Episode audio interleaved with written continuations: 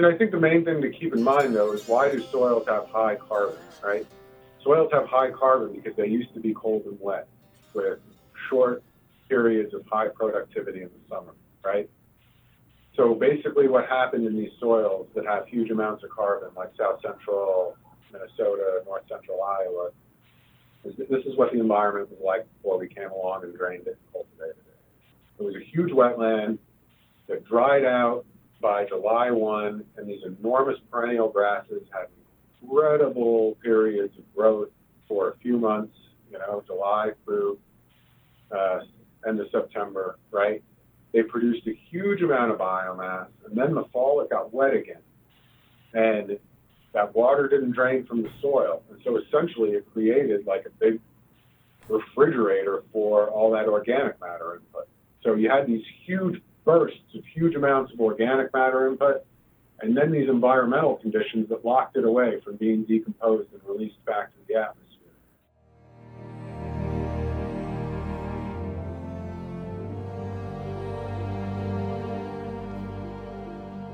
My name is Greg Klinger, and I'm an agronomist and educator at the University of Minnesota Extension. Together with my friend and colleague Shane Bugeja, I've spent the last few months interviewing experts in agronomy, biology, nutrient management, and ecology, trying to understand the story of nitrogen, in the hopes of explaining the phenomena we see out in the field, woods, and water. Join us as we explore the different facets of this complex issue. Episode 4 The Soil Bank Account.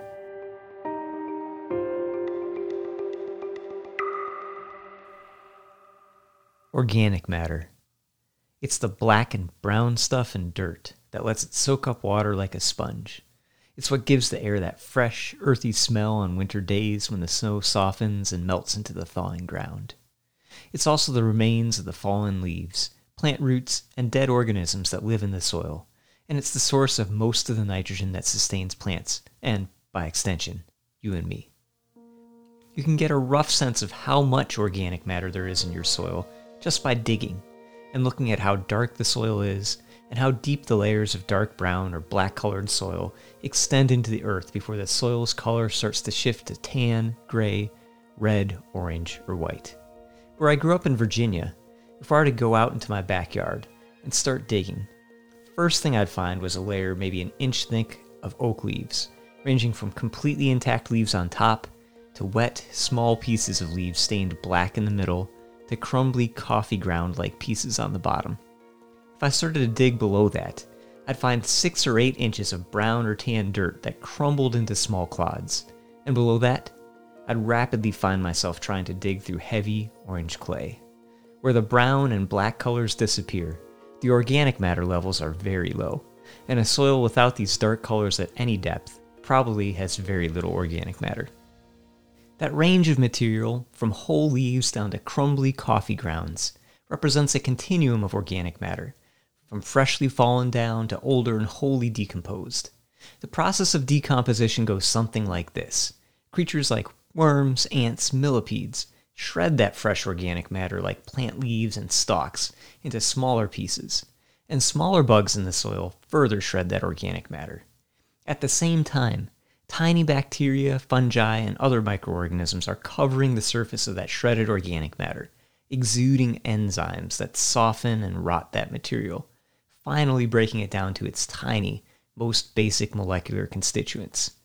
Some of this material can be directly used by plants and other living things for their own growth, and the rest will end up hidden within the structure of the soil, helping it hold nutrients and water, and gluing together the pieces of sand, silt, and clay that make up the soil. Decomposition of organic matter is something like deconstructing a brick house. The insects and earthworms are removing the mortar between the bricks.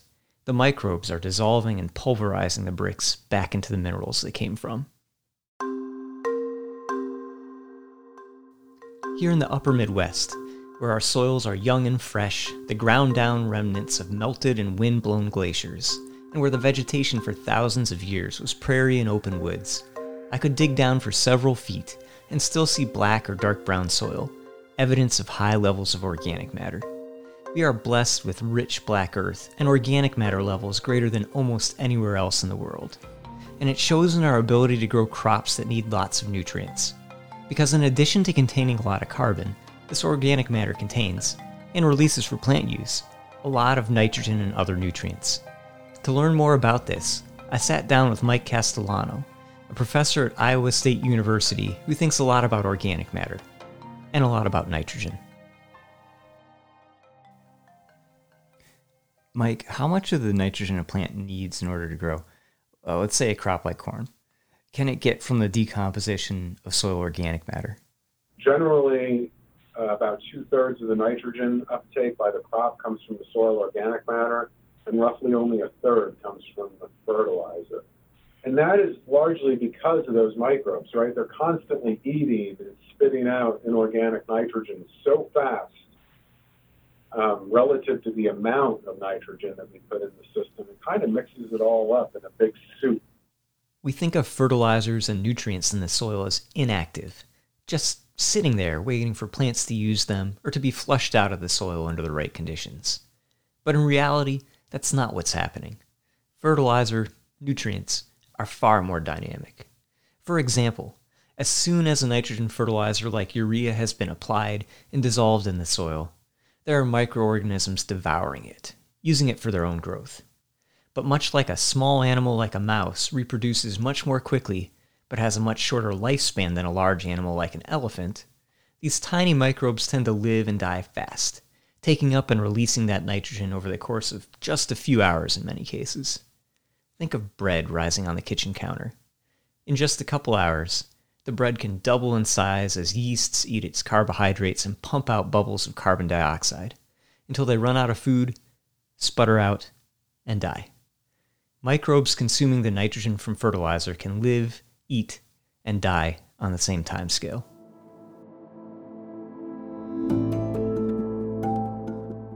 understand how powerful the influence of soil microbes is on nitrogen in the soil, if you picture a really good looking cornfield, something capable of producing like 250 bushels an acre of grain, microbes in the soil are consuming as much nitrogen in a single day as all of that corn is consuming that whole year. On the flip side of the coin, though, they're also releasing huge amounts of nitrogen every day as wastes or from breaking down organic matter or when they die and are decomposed themselves by other soil microbes. And this released nitrogen, usually in forms like nitrate or ammonium, can feed plants. These microbes serve as a sort of competitor with plants for the nitrogen in soils.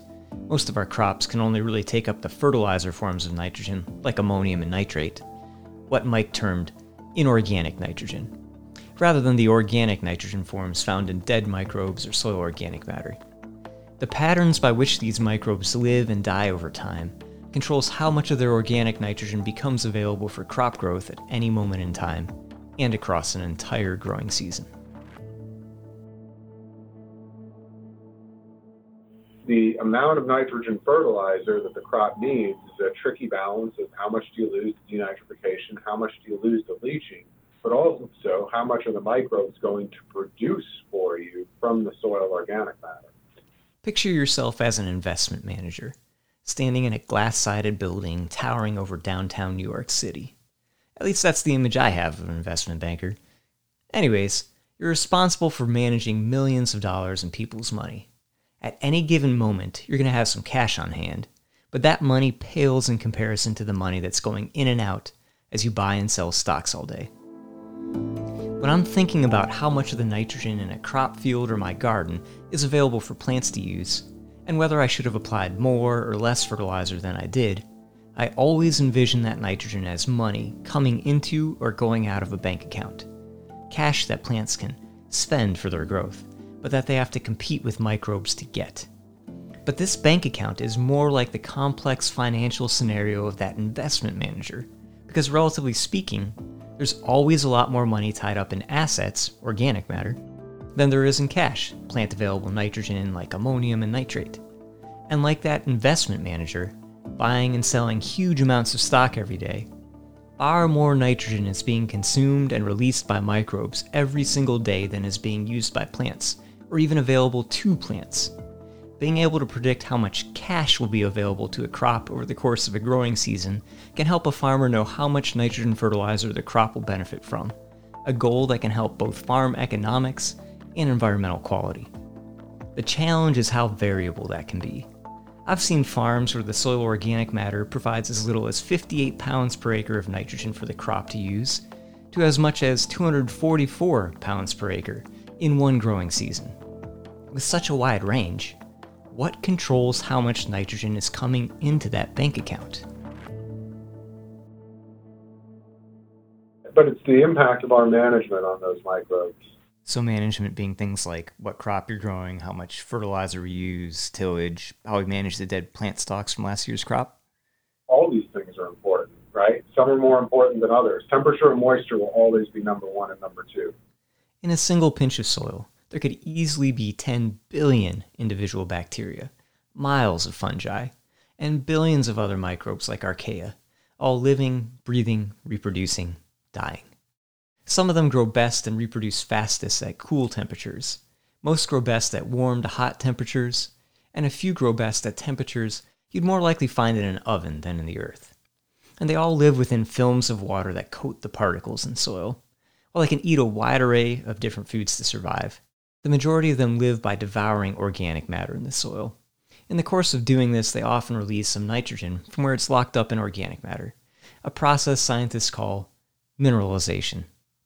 Personally, I hate this term because the image it gives me is of something crystallizing out of water like a stalagmite in a cave, lifeless and glacially slow, when the truth is that mineralization is rapid and intertwined with life in the soil, it's the release of nitrogen into soil water where plants can access it with their roots. Regardless, because most microbes do best at warm to hot temperatures and live within soil water, soil temperature and soil wetness are the two most important factors for how these microbial communities live, grow, reproduce, die, and release nitrogen. Uh, temperature is the number one factor affecting the microbial production of inorganic N from the organic matter you know, it's a microbial process, right? The response is exponential. You know, so the amount of nitrogen mineralization increases exponentially with temperature. How about looking at it from the the other side of the coin? Like the so you have more warmer conditions would be more breakdown, decomposition. What about from like the loss perspective? Well, yeah, yeah, you have more potential for loss then too, right? Envision the upper Midwest in late April the last traces of the winter's snows gone, and the lakes free of ice. Swallows wheel and dive over the lakes, devouring hatching insects, and blackbirds nesting in the cattails dive bomb your head if you get too close. Lawns are turning to vibrant green, trees are starting to leaf out, and most of the corn has been planted, as a lack of rain has let the fields dry out and warm up faster than usual. With soil temperatures hovering around 50 degrees, Microbes are only sluggishly breaking down last year's corn or soybean stalks, and only slowly releasing nitrogen from them. Like plants poking their heads out of the ground in nearby woods, microbes' activity is slow, tentative. But as temperatures creep up over the next few weeks under the bright sun, it speeds up. The amount of organic matter they're decomposing when the soil hits 60 degrees is twice as much as at 50 degrees, and it doubles again by 70 degrees, by 80 degrees, and so on. So that if the microbes were releasing, say, half a pound of nitrogen per acre per day from organic matter at 50 degrees, at 60 it would be 1 pound per day, 2 pounds at 70, 4 pounds at 80 degrees, so on. But this only happens if the soil stays moist. If the soil starts to inch into drought territory, all the films of water that coat the sand, silt, clay, and organic matter particles in the soil start to shrink until they only cling to the smallest gaps in the soil. And microbes begin to shrivel up and shut down too, as the soil water that serves as their home disappears. The breakdown and release of nitrogen from organic matter grinds to a halt. If, on the other hand, the soil stays moist, microbes chug along, breaking down the dead plants and other organic matter that is their food, mineralizing huge amounts of nitrogen for plants to use, especially as the soil gets really warm in July and August. A lot more income is coming into the soil bank account, but there's also the potential for more losses from that account as well, if the soil gets really sopping wet for days after it's already pretty warm. because then nitrate produced by nitrogen burners can leach down through the soil, and nitrogen breathers can exhale that nitrate back into the atmosphere. Mike used the analogy of soil as a sponge to explain the delicate balance of nitrogen inputs from organic matter versus losses of nitrogen when the soil is warm and moist and microbes are very active. They're going to be pumping out all this nitrate in the soil. Um, but it's not going to be lost, really, because the soil's at the perfect water holding capacity, right? Think about that sponge that you take out of a bucket and you squeeze it, or you just let it drain on its own, right? And it's not losing water, but it's still pretty wet, right? And then let's say you, so they're, they're producing all this nitrate, and then you get a big rainstorm, it saturates the sponge, and boom, it all gets leached out. If you want to measure how nitrogen available in the soil bank account is impacted by the weather, you have to realize that nitrogen coming into the soil from organic matter is an endurance race. Impacts of the whole growing season's weather matter most, but nitrogen being lost is a sprint. A few days with the wrong weather can make a big difference. And we see this in research trials all the time. In Minnesota and Iowa, the years where cornfields need the least amount of nitrogen to produce good yielding crops are warm years, as long as they don't get too dry or way too wet. The years where crops need a lot of nitrogen to produce a crop and yields are generally not very good are when the spring is really wet and the summer is dry. Under these conditions, losses are high early and the dry summer weather prevents nitrogen from being mineralized when the crop is most dependent on it. Although we can react to it, we can't control the weather. But, as Mike alluded to earlier, we can manage our soils in such a way that the climate within the soil is altered, and this will affect the soil bank account of nitrogen. Think of what can happen just by switching from a common two pass tillage system to a strict no tillage system. To those who might not be familiar with what soils under these systems might look like, imagine walking across a farm field under the warm sun of some dewy May morning. If that field were a no till field, majority of the time, your feet would be crunching on the light tan remains of last year's corn stalks and leaves as you walked. Maybe only one third of the steps you took would be on the chocolatey brown dirt.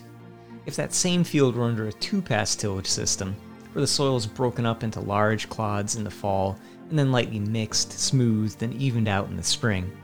The situation would probably be reversed. Because a significant amount of corn stalks would have been mixed into the soil by tillage, as you were walking across the field, probably two thirds of the time you'd be walking on brown earth, and one third of the time you'd be walking on corn stalks. This would translate into a number of changes that will affect how much nitrogen is available to that year's crop. First, that chocolate brown earth, being darker, will absorb more heat from the sun than the tan corn stalks. And so the tilled field is going to warm up and dry out quicker in the spring, and generally just stay hotter and drier during the growing season than the no till field with more corn stalks on top. I asked Mike what some of the impacts would be on the soil bank account of nitrogen based on whether a field was tilled or not. You know, I think that's like um, it's a tough question and too general because uh, the reality is in some years it'll affect it one way and some years it'll affect it another, assuming we're comparing it to a till, right? Mm-hmm. In general, on average, no-till is going to result in a cooler, wetter soil, at least in the initial years after beginning no-till. And uh, and in some places that may enhance decomposition because let's say in some places water may be limiting decomposition, whereas temperature is not. In other places, let's think southern Minnesota and northern Iowa, where a lack of temperature and too much water are limiting decomposition, generally no tillage will slow that decomposition process, which means there'll be less nitrogen uh, available for the crop to take up. Now, that said, it's a really complicated thing, and that's why I hate to make generalizations about this because over a few years, you know, you you may get some return of macrofauna like earthworms and things that despite you know not tilling the soil, you can get some natural aeration of it, and that can uh, minimize that impact on on on wetness and temperature and things like that. Um, so it's a really it's a complex question that doesn't have a, a single answer, uh, particularly due to the year-to-year variability you know, and really the management variability too from field to field. So, speaking of that year to year variability, you mentioned that too much water or too little could uh, sometimes limit the release of nitrogen from organic matter. Could you explain that a bit more? I think a good place to think about that would be like the prairie pothole example, right? So in, in prairie potholes, you know, water's limiting you in one year, let's say it's a dry year, like it is in Iowa this year, your highest productive areas, the areas where the microbes are spitting out the most inorganic nitrogen, are going to be in the bottom of those potholes uh, because water is limiting them in the rest of the landscape. And they're virtually doing nothing on the knobs, you know, on the higher areas of the field. Whereas in a dry year, uh, in a wet year rather, it's going to be the total opposite. They're going to be inundated, uh, drowned out by water in the bottom of the potholes. They're not going to be mineralizing much at all. Uh, in those areas of the landscape that can dry out despite the wet, wet conditions, they'll be really pumping it out.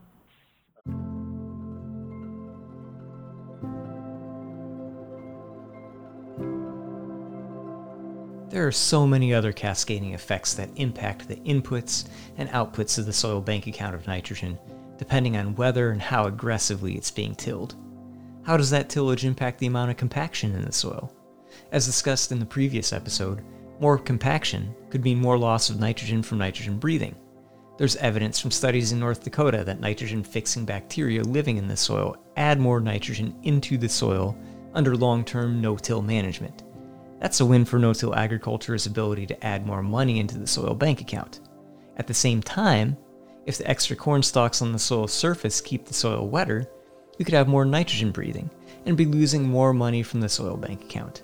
Unless, of course, the lack of tillage allows more earthworms to colonize the field, chewing up and moving some of those corn stalks down into the soil while carving more channels through the earth, which allows the soil to drain water better and warm up faster, the potential impacts are almost endless.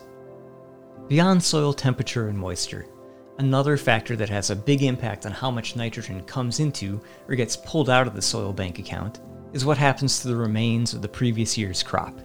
Across the upper Midwest, if you were to be out walking fields in early April, you generally see one of two things the chopped up remains of last year's soybean crop, which would look like small pieces of crunchy grayish mulch, or the tannish segments of last year's corn stalks and papery remains of corn leaves. If you're to keep walking those fields over the next couple months, as the new year's crop started to push out of the ground and stretch itself out, you'd see that soybean mulch disappear before your eyes, leaving behind the dark brown of bare earth, while the corn stalks would mostly stick around. And the differences in how those crops decompose translates to differences in how they release nitrogen. That field with decomposing soybean mulch, also often called residue, stover, stubble, or trash, would typically be expected to release more nitrogen from organic matter and thus require less nitrogen fertilizer for its crop than the field with decomposing corn stalks. There are a number of theories that have been used to explain this. First is that because soybean is a legume that fixes nitrogen, it would add more nitrogen into the soil bank account while it's alive and growing, and this added nitrogen would carry over to the next crop. A second school of thought is that because soybeans are legumes, their tissues are more concentrated with nitrogen than corn, a grass. This means that as microbes are decomposing that soybean residue, they're getting enough nitrogen from the dead plants as they need to live off of the carbon the soybean residue contains. And as a result, they don't pull nitrogen out of the soil to break down the soybean residue. While with corn residue, they do pull nitrogen out of the soil, resulting in less available for the next crop. This is the carbon to nitrogen ratio theory, which says that any dead plant matter that has only a small amount of nitrogen in it relative to the amount of carbon in it, which is what plant decomposing microbes rely on for fuel, will always tie up nitrogen in the soil as it decomposes. There's a third theory, which says that nitrogen fixation and nitrogen concentration don't matter much at all, and that it's really the impact of that dead plant material on the physical environment in the soil that's important. I asked Mike about why crops need less fertilizer in the year after soybeans or other legume plants are grown, which, going back to the bank account analogy, is often called a nitrogen credit. Uh, I don't think the term should be used. uh, I think it's a really bad term. You know, I, I assume you're referring to nitrogen credits from legumes. Yeah. So, yeah, the the problem is nobody's ever looked at you know credit in terms of a balance of a system. Um, so this credit thing comes back to the fact that you can put in, you can grow a corn crop following soybeans with, you know, 30% less nitrogen and you'll get 15% greater yield. So it's a win-win situation, right? Versus, I should say, versus continuous corn, right? And people have attributed this lower requirement for nitrogen to the fact that the previous crop was a legume, so it must have put that nitrogen in the system. Well, our research clearly shows that that's not the case. The legume, soybeans actually result in a lot more nitrogen harvested in grain than they fix from the atmosphere. You know, it's really underappreciated, but there's about three and a quarter pounds of nitrogen per bushel of soybeans, right? Uh, so, like, we take about a 60 bushel an acre harvest for soybeans, you know, we're looking at what 180 pounds of nitrogen, uh, huge amounts of nitrogen removed in the grain, and so it's not a credit. Yeah, you do have to put less nitrogen following a soybean crop than a corn crop. So where does that come from? It comes from better conditions for the microbes to mineralize soil organic matter following soybeans than following corn. And a really good piece of evidence to clearly demonstrate this is let's say that continuous corn system and go back to your residue harvest example. If we harvest 100% of the corn stover along with the grain, we get a system that, in terms of yield and fertilizer requirement, looks very, very much like the corn following soybean. So, with this. So, it's a continuous corn penalty, not a uh, soybean nitrogen credit. Yeah, yeah. So you would say it's largely related to microbes and and the environment that is being created for them. Yeah, right. Yeah, the environment that's being created for the microbes. That's the difference, right? Okay. We make the soil a lot warmer. We allow it to dry out faster. The conditions for nitrogen mineralization are much improved. What about the carbon to nitrogen ratio of corn stalks versus soybean stubble? Does the lower ratio in soybeans have an impact on that nitrogen credit? Yeah, I think it's important for sure. Um, I still think, like, I mean, using the corn soybean example, that the effect of less residue on the soil temperature and moisture are more important to N ratio of the uh, crop residue. So, how much nitrogen there is in the dead plant material relative to its carbon content matters to whether it pushes the soil bank account more towards tie up of nitrogen in microbes as they decompose the plant material or release of nitrogen from the plant material that the microbes don't need. But also important is how that plant material breaks down, which impacts soil temperature and soil moisture. Too much residue can slow the release of nitrogen in wet, cool years or wet, cool climates, while too little can slow the release in dry years or dry climates. And there are other situations in nature where changes in how fast leaves and dead plants break down and the subsequent impact on how warm and dry a soil is, can change the balance of the soil bank account of nitrogen. One of the best examples of this comes from observing the changes in our forests that have come about through the introduction of a foreign invader, an animal that traveled with colonists from Europe to North America the earthworm. So, when a gardener looks at an earthworm, generally they see, and a farmer, they see a sign of a productive, healthy soil. You know, when a when an angler looks at an earthworm, usually they see something that they can catch walleye with. When you look at earthworms, how do you view them? Um, well, I view them as having a lot of different roles in a lot of places. Um, in cornfields, they're a good thing. In forests, they're a very bad thing. They threaten the conservation of many species of native plants in forests and even the health of the whole forest ecosystem. But, you know, they're just doing what they evolved to do, and we've moved them to a new continent. I'm talking to Lee Frelich, a professor and researcher at the University of Minnesota. One of his research interests for years has been how the introduction of non native earthworms changed the forests of Minnesota. If you were to travel back in time 20,000 years ago, most of Minnesota was covered with a two mile thick ice sheet that ground most of the earth down to bare rock, churning up rock fragments into the ice itself. In southeastern Minnesota, which the most recent glaciers did not cover, the landscape was probably a frigid open tundra of grasses, low shrubs, and lichens, with permanently frozen layers underground. Neither of these environments are very hospitable to earthworms, and so as the glaciers retreated and disappeared, the landscapes that emerged had no earthworms in them. They didn't have much in the way of trees either, but trees, because their seeds can be spread by the wind or by passing through the guts of animals that travel long distances, recolonized Minnesota and the rest of the Midwest fairly quickly.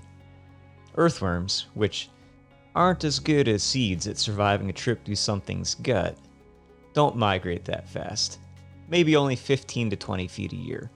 Or to put it in other terms, they would have migrated about 35 miles total since the glaciers disappeared. As a result, the forests that developed in Minnesota lacked any sort of earthworms until European colonists arrived. The organic matter in these forests grew into thick layers, and most of the income to the soil bank account of nitrogen in these forests was happening above ground in the layers of decomposing leaves. Now, with huge numbers of earthworms, those leaves are being mixed with the soil, and that income is coming into the soil bank account much faster. And of course, in the case of forests, we have um, some parts of the world where the forests were free of earthworms, and that was true for the lake states area, Wisconsin, Michigan, and Minnesota um, with some limited exceptions. There are a few native worms in southern Michigan and Wisconsin, but um, basically we have an area that was earthworm free since the last glaciation. And now the European earthworms have invaded, and now the the Asian earthworms are coming in on top of that. So um, it's an opportunity to to look at this gigantic landscape scale experiment that these worms are are are carrying out, I guess. Lee, how specifically do earthworms change a forest?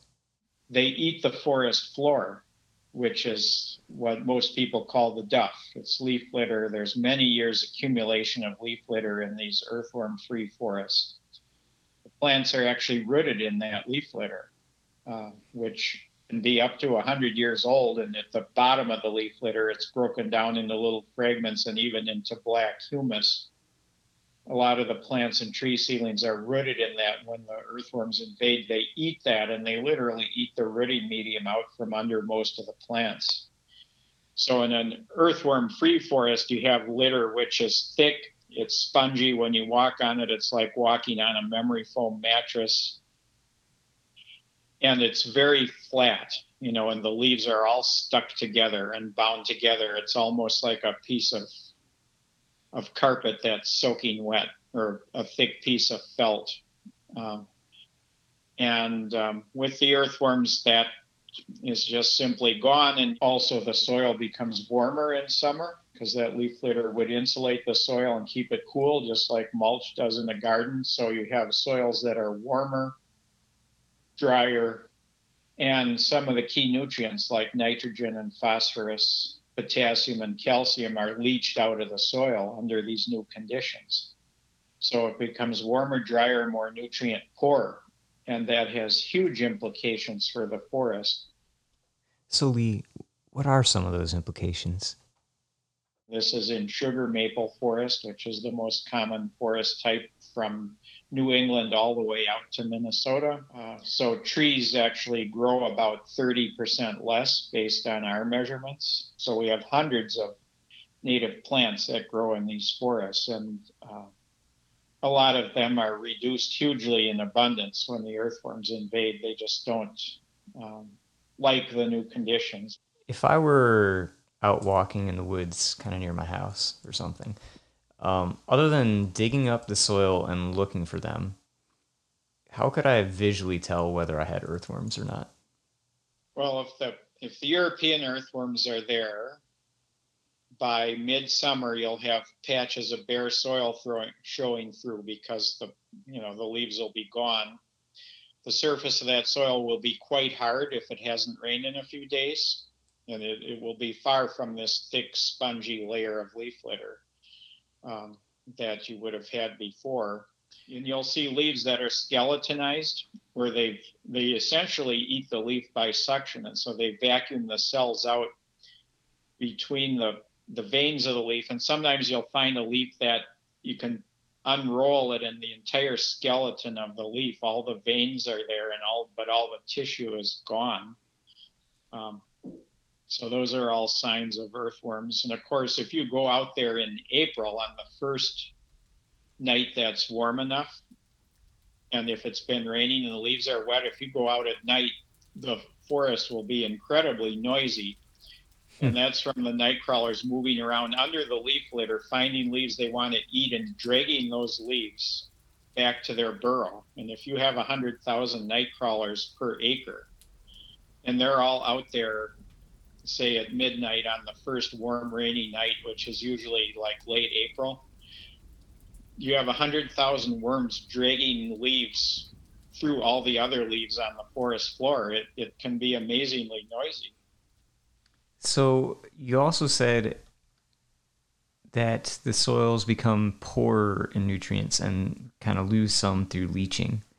Could you go into a little more detail on how that works?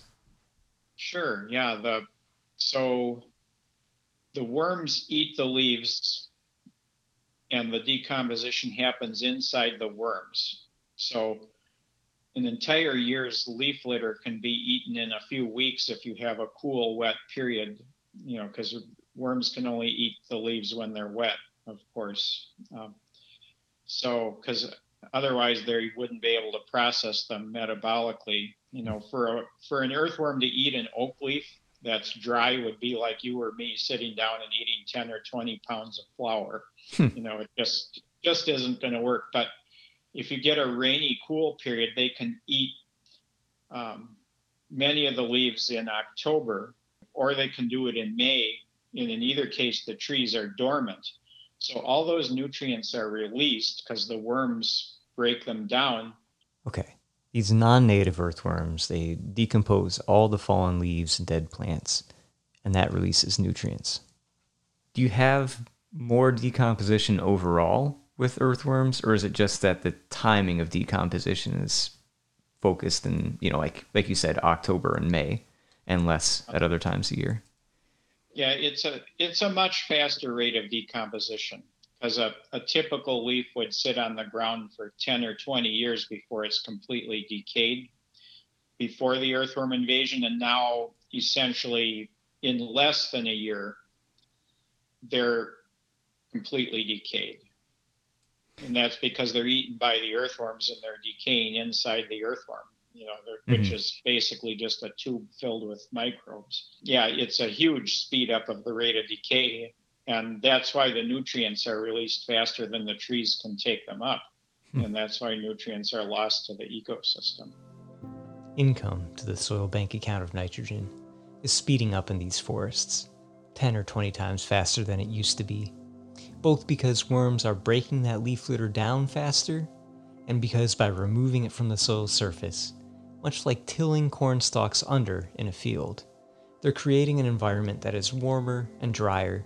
and more conducive to quick breakdown of organic matter within the soil itself.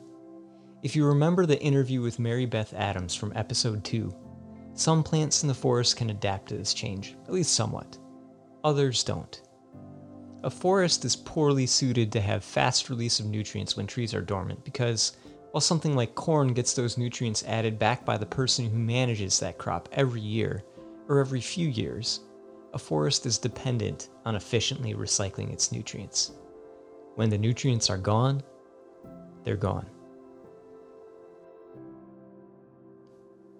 So, if we think of these earthworms as having uh, negative effects on our forests, why do we think of them as so positive in a farm field or a garden? What's the difference? Yeah, in areas that are infested with worms or where worms are native, the yeah, the the whole mass of the especially the mineral soil, is the castings of worms. Um, so when the European worms invade, their castings are very dense. They have a high bulk density and they pack together quite well. So you actually have a rise in the bulk density of the mineral soil. Hmm. Um, it becomes quite hard and quite dense. Uh, so, so that is a big change in the structure, and that causes more overland flow of water during heavy rain events because it doesn't soak in as fast. Mm-hmm you have to remember before the worms invade, you have the thick leaf litter layer. The rain can go in the leaf litter and then slowly go from the leaf litter into the soil. So that's gone. Now, in cornfields, they can enhance the infiltration of water because the water can go down the burrows and it's going to go down two or three feet. So it can go down and give water to the deeper roots. But cornfields have very hard soil, so it's not surprising that that worms would actually lower the bulk density there a little bit and cause more infiltration. But in a forest, you naturally have a very spongy soil. And the, the European worms actually reduce or increase the bulk density and reduce infiltration of rain.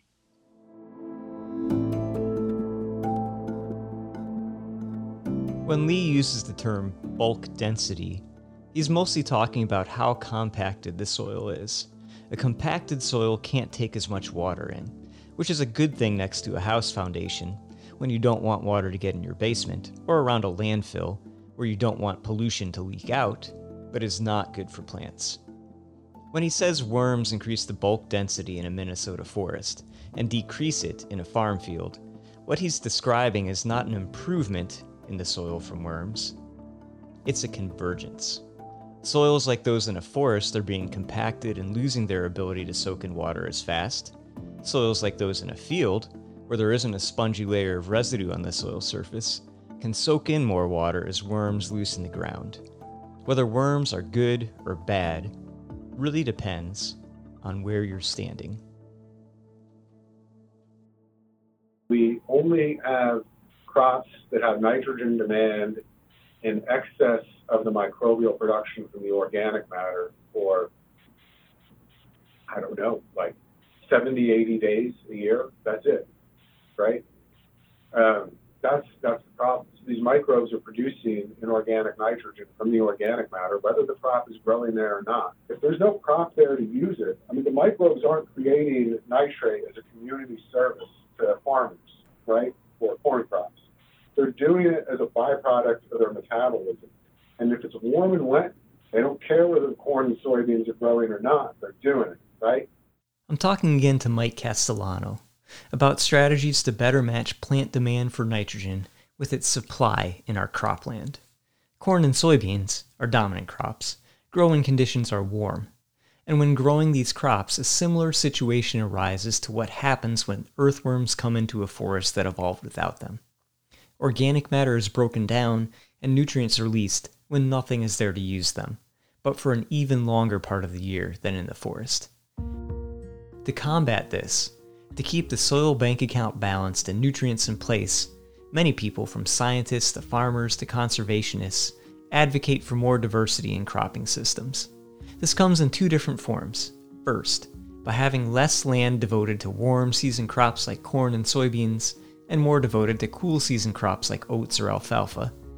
Second, by keeping the warm season crops in place, but squeezing in a second cool season crop before or after them to catch nutrients that would otherwise be lost. This is known as a cover crop. We'll talk a little bit more about cool season crops like small grains or forages in the next episode. Cover crops, though, are worth talking about in detail here both because they can help balance the soil bank account of nitrogen, creating demand for the supply of nitrogen being released from organic matter in the fall and spring, and because how they're managed can really impact how much plant available nitrogen or cash will be there from the dead and decomposing cover crop for the next crop, like corn or soybeans, to use. If you were to compress into a single 24 hour day the growth of a grass cover crop like wheat or rye, from when it emerged from its seed until it died after flowering and producing its own seed, For a long time, about the first third of the day, it wouldn't be growing a whole lot that we could observe. Each plant would form a number of stems so that it covered more of the ground surface, but it would stay short and compact. Then, over the next third of the day, the plant would just explode in growth, stretching taller so fast you could see it growing as you watched. In the last third, the plant wouldn't get much larger, but it would flower, produce its grain, and then slowly turn golden brown as the grain ripened and the plant died. And these different stages have a huge impact on how much nitrogen will be available for the next crop. During that first 8 hours of the grass's condensed 24 hour life cycle, it's not putting on a lot of growth. It's still establishing a root system and it's still relying a lot on the nitrogen that was packed into the seed it grew from. So there's not a lot of nitrogen uptake happening from the soil. If your goal is to balance the soil bank account by increasing plant uptake of nitrogen being released by microbes, a crop at this stage just won't do much. In the next 8 hours of its life cycle, though, that plant is going to take up a lot of nitrogen as its stems elongate and reach upwards toward the sun. A cover crop in this stage of development can do a tremendous amount to balance the soil bank account. In the last 8 hours of its condensed life cycle, that wheat or rye plant takes up little nitrogen from the soil. Instead, it just moves nitrogen from its stems and leaves into its flowers and grain. But it's still photosynthesizing, still accumulating carbon. So a plant at this stage of growth isn't balancing the soil bank account any more effectively than if it were in the previous stage of rapid growth. Something else is happening as well. As its stems and leaves are losing nitrogen to grain, but still accumulating carbon from photosynthesis, the carbon to nitrogen ratio of the plant increases. You can think of the effects of a cover crop killed after flowering versus one killed during its rapid growth stage as comparable to the effects of corn versus soybean residue. Like the corn residue, the post flowering cover crop will tie up more nitrogen in the late spring and early summer when it's dead and decomposing, potentially creating more nitrogen stress for the warm season crop following it. So, if you were to grow a cover crop but kill it before its rapid stage of growth, it might do a lot of other good things like protect the soil from erosion, but it won't really balance the soil bank account of nitrogen because it's not going to take up much nitrogen during the time of year when microbes are releasing nitrogen. Anything that hits the rapid stage of growth increasingly will balance the soil bank account, but once the cover crop starts to flower, any additional benefits tend to decline. While this all makes the management of cover crops sound challenging, and they can be, the reality is that many farmers use cover crops and use them very well. The cover crop thing to me has, has been a very interesting uh, aspect of agriculture because not only does it serve as ground cover, it uh, protects and it absorbs nutrients, especially if you're putting manure down, but it also is a forage source. If you're in the livestock business, uh, there's a tremendous amount of guys out here now that are, are, are taking some corn silage off, uh, planting some cereal rye, and they say, I'm going to save that field for spring when I'm calving my cows, that I can put my cows and calves out there. Nothing better, nothing cleaner place to put a a cow and a new calf and out in a, you know, a, a 12 a 12 inch high field of cereal rye where she's got, you know, fresh grass and, and a clean environment and uh, it just animal health improves immensely. Guys that do it, I don't know if anybody I haven't heard any downside to it. They just they're going to do it again the following year. This is Tom Pifferone, a farmer I've known for years whose constant tinkering with his production system I admire.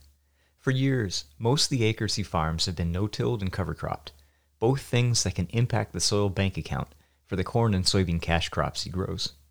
I was curious to see what observations he's made about the impacts of cover crops in particular on how his soil behaves and how he manages nitrogen fertilizers. The, the term cover crops is, is always kind of an interesting term because, you know, as long as I've been farming and, and for decades before that, you know, a lot of people had small grains and they always planted clover or alfalfa or some kind of a forage crop behind it. They didn't always call it a cover crop, but I can remember the years when guys would, would plant oats, and, and uh, if they didn't have livestock or if they had a piece of ground that was maybe giving them some challenges, maybe it was a long ways from the barn where they had livestock, they'd plant sweet clover in it, and they'd plow that under.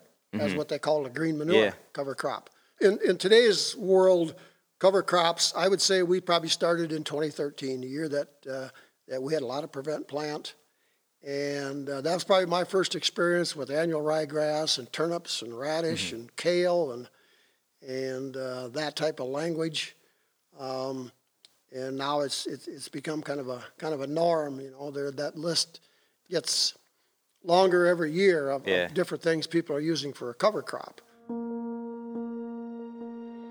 2013 was a year that caused a lot of heartache for a lot of farmers in southern Minnesota. Coming off a drought the year before, the spring of 2013 brought with it almost non-stop rain and some late snowstorms, which kept the ground too wet for planting equipment to run across until it was too late to grow corn in particular and still have a chance at decent crop yields. As a result, many farmers tried planting different things, including plants that are otherwise often used as cover crops.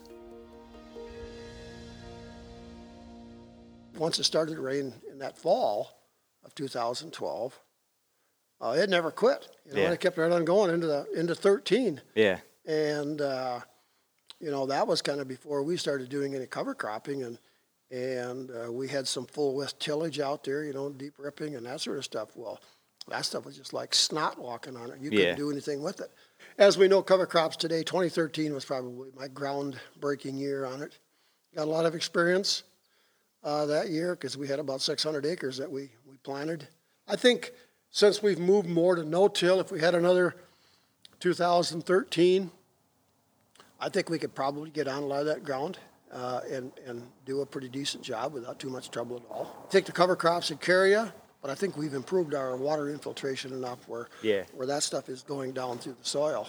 Speaking of water, right now we're in a drought year that's showing no real signs of letting up yet.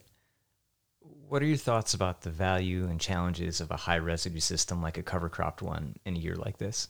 You know, you, you got to be you got to be cautious because a, a year like this, and I had some experience with it this year. If you let that cover crop go too long, or you spray it and it doesn't kill it, it's going to dry the soil out. Yeah. Uh, so you, you have to uh, you have to be cognizant of that. I mean, we it, it's going to happen to you every once in a while, and that's why I always tell people, you know, try and fail, but never try, but never fail to try. I think if you've got the higher residue cover crop situation, and you've got that stuff terminated, and whether you got it terminated early or you got it terminated late, and if you got a little bit of rainfall in there, so that stuff is laid down on the ground, I think you're going to see the ground is probably going to be cooler under that stuff. We know it's going to be more moist in that. And if it's moist and if it's cooler, you're going to have less evaporation versus a field that is black.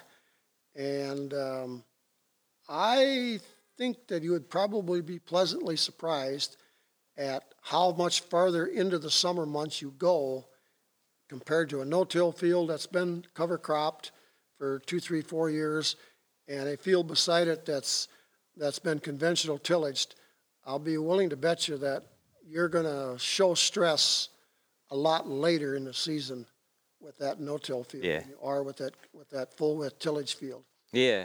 So, do you have a kind of like typical cover cropping system that you like, or is it just always always kind of tweaking it?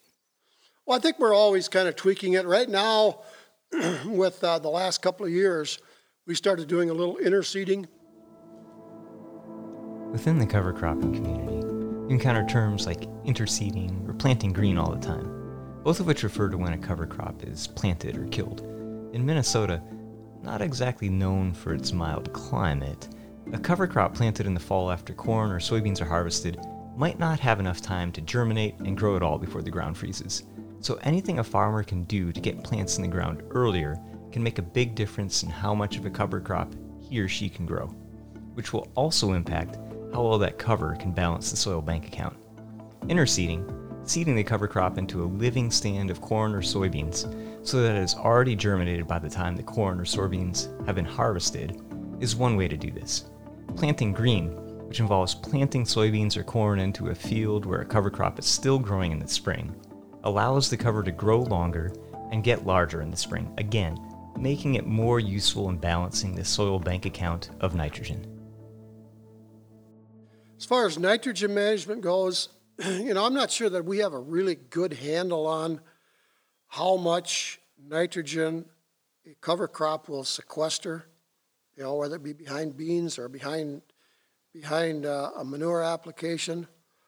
But we've probably tallied our, our uh, nitrogen on a corn on the, or uh, going corn onto soybeans.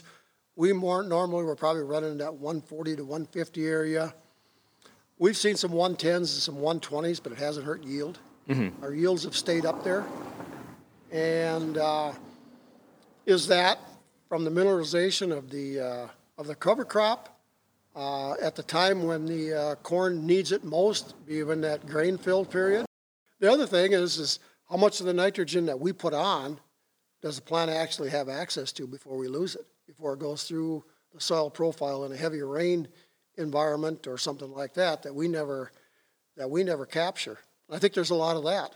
Mm-hmm. So I think you know with the cover crops and and the roots that they have on them, and if we continue to build organic matter and carbon, um, you know we probably can we probably can trim that that uh, nitrogen use significantly yet. Mm-hmm. But where to?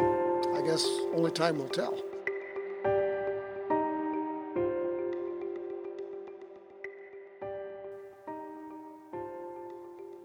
Managing the soil bank account, the storage and release of nitrogen from soil organic matter, is a delicate balance.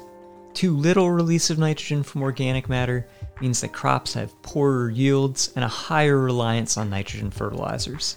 Too much, and you risk depleting the soil organic matter that is the source of that nitrogen fertility. I'm often reminded when I see soils in different parts of the country that the incredibly rich supply of organic matter in the soils of the upper Midwest is a fluke of geology and climate. That without the retreat of glaciers creating a landscape that was naturally wet and cool and led to a buildup of organic matter and nitrogen in soils, we could have just as easily been Kansas or southern Indiana, places where there's much less organic matter in the soils and a greater need for nitrogen fertilizers. We are the beneficiaries of geography.